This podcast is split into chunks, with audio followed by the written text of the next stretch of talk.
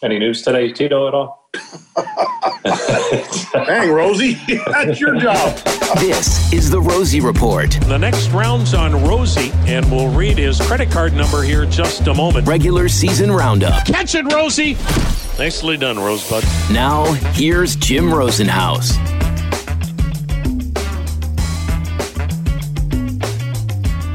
Welcome into episode number 12 of the Rosie Report regular season roundup. Jim Rosenhaus along with you following Thursday night's series opener. The Indians and the New York Yankees down at Progressive Field downtown Cleveland. A 6 to 3 victory for New York. Sloppy game all around with errors on both sides contributing to runs early on. The Indians took a three run lead with three in the first, only to see the Yankees tie it with three in the third. And Rougned Odor's two run single in the seventh put New York in front, and they never looked back on the 6 to 3 victory. The winning pitcher was Domingo Germán, his first of the season. Aroldis Chapman unhittable in the ninth inning, and Nick Wittgren took the loss for the tribe. Now, from time to time on the podcast, we like to hear a replay in case you missed it of Tom Hamilton and Terry Francona on Indians warm up. And it was Tito's birthday yesterday, his 62nd. And uh, Hammy joined him prior to the game to talk about the big series with New York. Well, hi again, everybody, with Tribe Manager Terry Francona. This is Tom Hamilton. Welcome to the Manager's Show as the Indians and New York Yankees open up a four game series. First and most importantly, happy birthday, Tito. Thank you, Hammy. I appreciate that. I told everybody today I don't feel a day over 82. well, you could pick a better team to celebrate a birthday against than the Yankees, Terry. I, I know they're scuffling, and of course, in New York, it, it feels like Armageddon when you talk to some of their people, even though we're three weeks in. Yet, my goodness, you look at this ball club on paper, and, and you know they're not a last place ball club. Yeah, the, and the hope is is you don't wake them up against you because you know we talk about it with our guys all the time. You know players seek their level and sometimes as cold as you get you get just that hot. You don't want that to be against your team because at some point they're going to figure it out. And like i said it's our challenge to not let them do it against us. Well it was kind of like this a year ago. It was almost like i hate to use the word they were disinterested but they didn't play real good baseball throughout the regular season and they came to Cleveland for that playoff series, and it was hard to believe that that was the same club. I mean, some clubs can turn it off and on, can't they? Well, and again, that, that that's not a we. You try to stay away from that, and I'm sure they did too. But you know, they've got a lot of guys right now where it's all or nothing. Uh, we're a little bit like that too. Um, the hope is, is we can go four days and maybe have them more fall on the side of nothing than the all. Tito, uh, with you saying that, and I even heard somebody from the Yankees organization say, look, our philosophy is you're not going to string together four or five hits in a playoff game. You've got to get home runs. I thought that was interesting. That's their philosophy. Is that a club that is easier to pitch to with an all or nothing approach? Well, but you know, Hammy, saying that, they've got guys in that lineup like LeMahieu, you know, guys that hit the ball the other way, or at least when they're going well. Urshela. Um, but they've also got guys, you know, like Stanton and Judge. That's why they're there. They're mm-hmm. there to hit the ball a long way. Um, I think you try to take what, who you have and maximize what you have. You know, if you have guys that run, you let them run. If you got guys that hit it 500 feet, let them hit it 500 feet. Tito, they're physically an imposing ball club. They've got a lot of large human beings. When you have a lot of young starters, can that physical presence of a Yankee ball club be a little intimidating? Does it keep you away from maybe pitching inside? I hope not, because if you if it does, you're in trouble. Because if you let these big guys get their arms extended too much, they're gonna hurt you. And and I don't think I think our guys, even though they are relatively young, I think they're not afraid of a challenge. So I think they'll be okay. Tito Jordan Luplow has earned more playing time against right-handed pitching, hasn't he? You know, Hammy, I just didn't want to get in the way of him getting hot. You know, sometimes, you know, we've played him in the past, and, and he's he's come up, he's got nicked up. But when he's swinging it like he is, and he's so dangerous right now, I don't want to be the one to get in the way of that. What have you seen from him, Tito? Is there anything different this year than in the past against right-handed pitching? Well, I, I think you know, our, our hitting guys, Fambo and Vic, they've always contended that he can hit, play every day. Um, and for whatever reason, maybe we had somebody else here that did, you know, where complimented him real well. But I, you know, we've tried to leave him in games when he started against lefties to see if he can handle a little bit, and he's showing that he kind of can. Now, again, we you know we have Amed also, so we're trying to kind of figure out ways to keep mm-hmm. everybody mm-hmm. engaged and productive, and, and and not overwhelm somebody and not play somebody else. Aaron Civale tonight. Uh, I would think he's a guy that could give a Yankee lineup fits with his ability to command the ball and, and throw so many different pitches. I hope so, Hammy. I hope you're right because again, you don't want to be the team that lets these guys get hot, and and so that's that's. I'm glad Civale's leading us off. I think he'll be fine. It's the Yankees. It's April. Does it still seem a little more special when they come to town? you know, Hammy, I, I don't know. I mean, you know, the, the Yankees are the Yankees. I yep. mean, you know, when you go to New York, you kind of know you're the only game in town. But I guess I get revved up whoever we're playing. I just, I've always felt that way. Whoever's in our sights, that's what's important. And I think it's the healthiest way to go about it. That's Tribe manager Tito Francona before tonight's first game. The Tribe and Yankees coming up next on the Cleveland Indians Radio Network. So there you have it. A lot of insight into what makes New York, even with a poor record coming in, worst in the American League, a dangerous ball club. And we saw that play out on Thursday night at Progressive Field. Well, wrapping up this uh, edition of the podcast, we had a chance to visit with Carl Willis earlier in the day on Thursday. The Indians pitching coach has uh, done some nice work with some excellent staffs here the past several seasons. And he talked about first Shane Bieber and the improvements he's made after one of the best years in Indians history on the mound a season ago and a Cy Young year for Shane Bieber. You know, Rosie, he continues to impress with with his maturity, and I thought that during spring training, um, you know, Beebs managed himself very, very well. You know, like a again a, a veteran beyond his years, but you know, he he went through a progression with his pitches. Um, you know, he pitched games in spring training where he didn't use his cutter. He focused on his slider. He focused on his changeups. You know, trying to, you know, just work and get all the pitches uh, where he wanted to get them, while sure trying to compete, but but knowing that he was getting ready for a, a, regular season and and you know now that the season has begun um, we're just seeing all those pitches um, you know come come together and and him being able to to go out and be himself and use all of his pitches and attack uh, you know how he likes to and and different ways if he needs to and uh, I just think he does a tremendous job and you know, in his preparation and uh, and taking care of himself. Aaron Civale also off to an extremely good start after making some significant adjustments. And, and maybe before we talk about how they've come into play, how significant were they? Is it a major change what he's done, or is it just kind of some tweaking that's really helped him? Well, you know what, I I, I don't. I, it's somewhat major. I mean, you know, he he changed his arm action. Um, you know, really it was delivery based, um, but it created um, a bit of a shorter arm action, um, and it has created, um, you know, different profiles to his pitches. And you know, again, going back to spring training, um, it was almost an educational period of time for for all of us, but more importantly for Aaron to um, to determine how those pitches work, how they work off of each other, and where they work best. And uh, you know, um, again, spring training performances, um, you know, can can be misleading. You know, either way. You know, both good and bad. But certainly, uh, as the season has started, um, you know, through three starts, we have certainly seen uh, some positive returns uh, as to what Aaron has has gone and worked so hard in the off season with, and uh, and hopefully that that's going to continue. And when you look at it in terms of pitching in today's game, so much of it velocity based, and that's fun.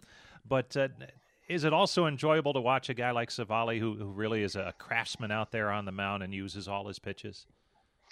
You know what it is. Um, as a an older pitching coach now, having done this for a while, um, you know, it's truly enjoyable to to watch a guy pitch and and and move the baseball, use all the quadrants of the strike zone, um, you know, tunnel pitches off of each other and and create different movements. Um, you know, hey, the power in the game today with the high velocities you see and, and some of the, you know, the depth and and lateral movement, some of the breaking pitches you see. I mean, they're they're they're really nothing short of unbelievable. I don't know how else to describe them, but to to see a guy go out and and truly what I call pitch, change speeds, change locations, change eye levels. Um, it's uh, it's really enjoyable to watch. Logan Allen going tomorrow night, and first time this season he'll be looking to bounce back from a, a shorter appearance.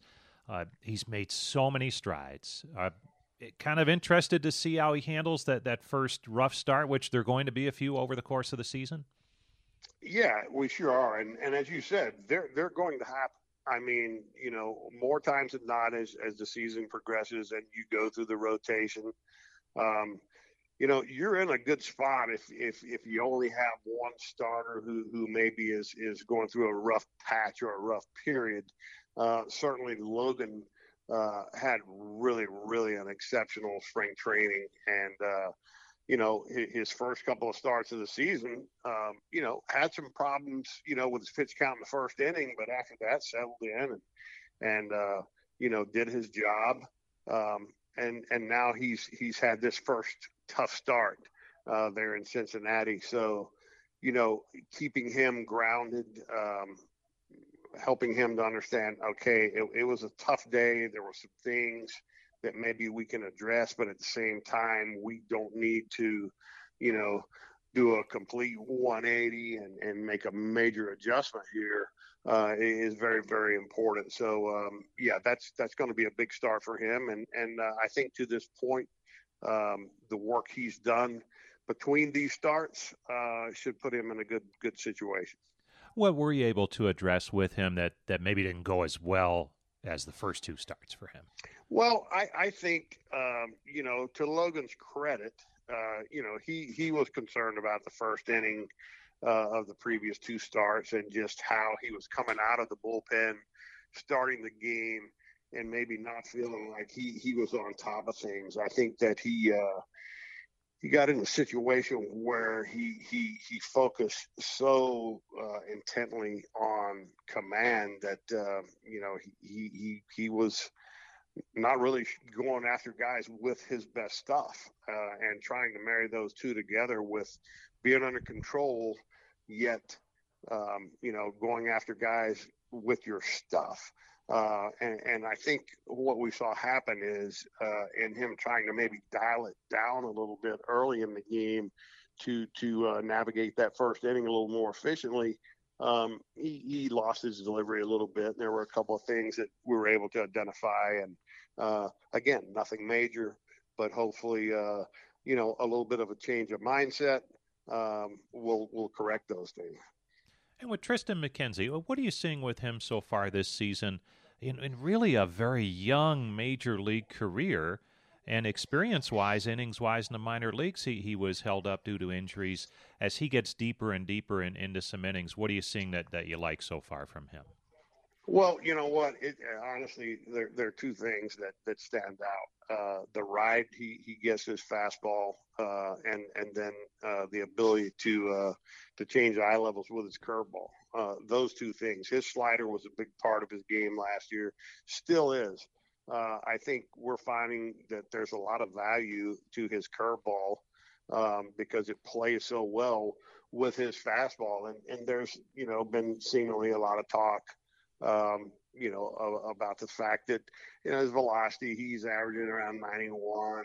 Um, you know, there there's more in there, uh, but at the same time, what you don't really see uh, unless you're looking at, you know, the data that we're able to get back is is is the profile of those fastballs and how those fastballs are moving and what makes them different from a normal fastball. So while you know, we're not seeing 95, 96, which we we may see, we may not. We're still seeing a fastball that plays above its velocity, uh, and it's giving the hitters a tough time. Zach Plesac, really first time, gosh, in his career almost, where he's had a, a, a tough couple of starts, uh, more so two starts ago. But uh, what do you see progress wise from him after his last start, and and uh, what did he maybe get away from that that caused him to have some trouble? Well, I, I think uh, you know his first two starts of the season, he, he did such a, such a good job of commanding the baseball and uh, and getting the pitches to the areas of the strike zone and beyond that that we were targeting. Um, he he lost a bit of that command uh, in the game in Chicago. Um, I feel like um, he did a better job with it um, the next go around against the White Sox here in Cleveland. Um, you know, unfortunately, and in the game, and particularly offensively, um, you know, mistakes uh, really cost pitchers these days, and and uh, I really felt like Zach made some adjustments. He showed some very good improvement. Uh, unfortunately, uh, that second start against the White Sox, when he made a mistake, they made him pay. So, um, you know, as we're always trying to do, eliminating mistakes and, and, you know, gaining more and more consistency, particularly with the location uh, of our pitches, you know, with our stuff. And uh, as you mentioned, listen, you know, this kid's been here for this is his third season. It's the first time, you know, he he's gone through a couple of rough starts like this, maybe to this, uh, you know, extreme. Um, and it's tough. It's it's it's tough for veteran guys who've been in the league for years and years. So, you know, keeping him positive, keeping him to um, continue to be that aggressive bulldog mentality with some swagger on the mound.